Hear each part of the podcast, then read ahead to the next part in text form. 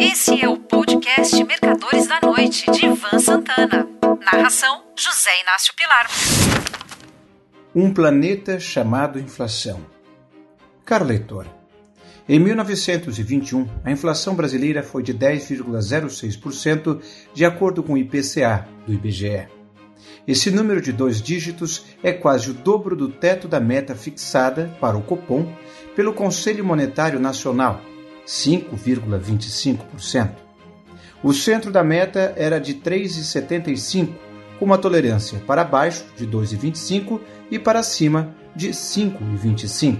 A grande diferença para as outras vezes em que o Brasil errou o alvo, e não foram poucas, é que agora a alta de preços é mundial.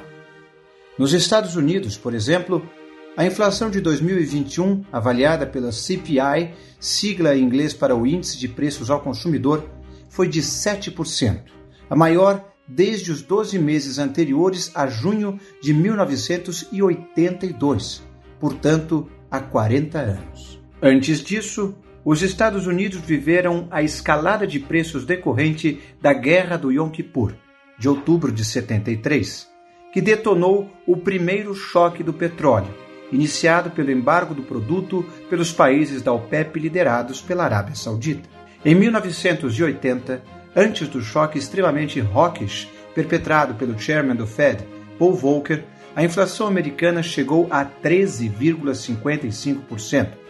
Muito antes, mas muito antes mesmo, ao final da Guerra Civil ou da Secessão, como queiram, o dólar confederado do Sul viveu uma hiperinflação. Cruzemos o Atlântico Norte e vamos para a Alemanha. A inflação do ano passado foi de escandalosos 5,3%. Para eles, isso traz trágicas lembranças. Foi a hiperinflação, encerrada em 1923, quando um único dólar chegou a valer 4 trilhões e 200 bilhões de marcos, que deu o impulso inicial ao nazismo partido que acabaria tomando o poder dez anos mais tarde, agora durante a Grande Depressão. Ao longo da Segunda Guerra Mundial, o presidente do Reichsbank, Walter Funk, perfez uma façanha.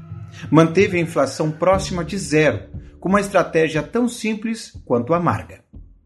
À medida que os bens iam sumindo das prateleiras do comércio, no caso do Reich faltava de tudo, desde açúcar, manteiga, café, farinha, ele ia enxugando o meio circulante até que chegou no zero a zero, sem dinheiro e sem mercadorias. Terminado o conflito, as autoridades aliadas adotaram a seguinte medida: decretaram que o marco não valia mais nada. Substituíram o Reichsmark pelo Deutschmark e deram 50 Deutschmarks para cada cidadão. A ter sido destronada recentemente pelo Zimbábue, Gria detinha a desonrosa faixa de campeã mundial de hiperinflação em todos os tempos.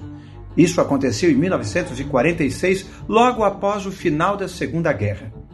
Para estancar a alta da moeda local, o pengo, as autoridades monetárias criaram o Pengo, que era um pengo com correção monetária diária. E não é que ocorreu uma hiper em Pengos?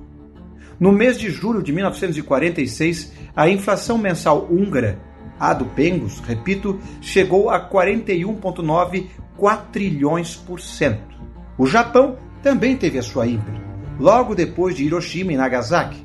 Modesta, é verdade, tanto que eles não mudaram o nome nem cortaram os zeros da moeda. Por isso que um dólar hoje vale 115 ienes, ou, fazendo a conta ao contrário, o iene vale 0,0086 centavos de dólar. Os japoneses vivem uma situação completamente diferente do resto do mundo. A meta do país é ter uma inflação anual de 2%. Se eles não conseguem atingi-la, ficam abaixo disso, acreditem mesmo com o Banco Central japonês remunerando bonds do Tesouro negativamente. Quem adquire um título de 5 anos paga 0,03% para tê-lo. Japonês poupa, mas não compra. Está sempre esperando os preços baixarem. Pois voltemos ao Brasil. Acredito que nesse último ano de seu mandato, Jair Bolsonaro imitará o que fez Dilma Rousseff irá baixar na marra tarifas e outros preços controlados ou administrados pelo governo. O problema será 2023. penso que ano que vem a inflação mundial terá regredido e a nossa se agravado.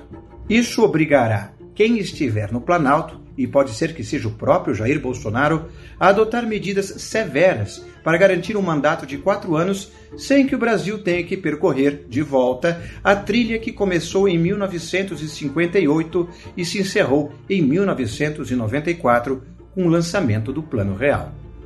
Um ótimo fim de semana a todos. Você ouviu Mercadores da Noite de Ivan Santana. Narração: José Inácio Pilar.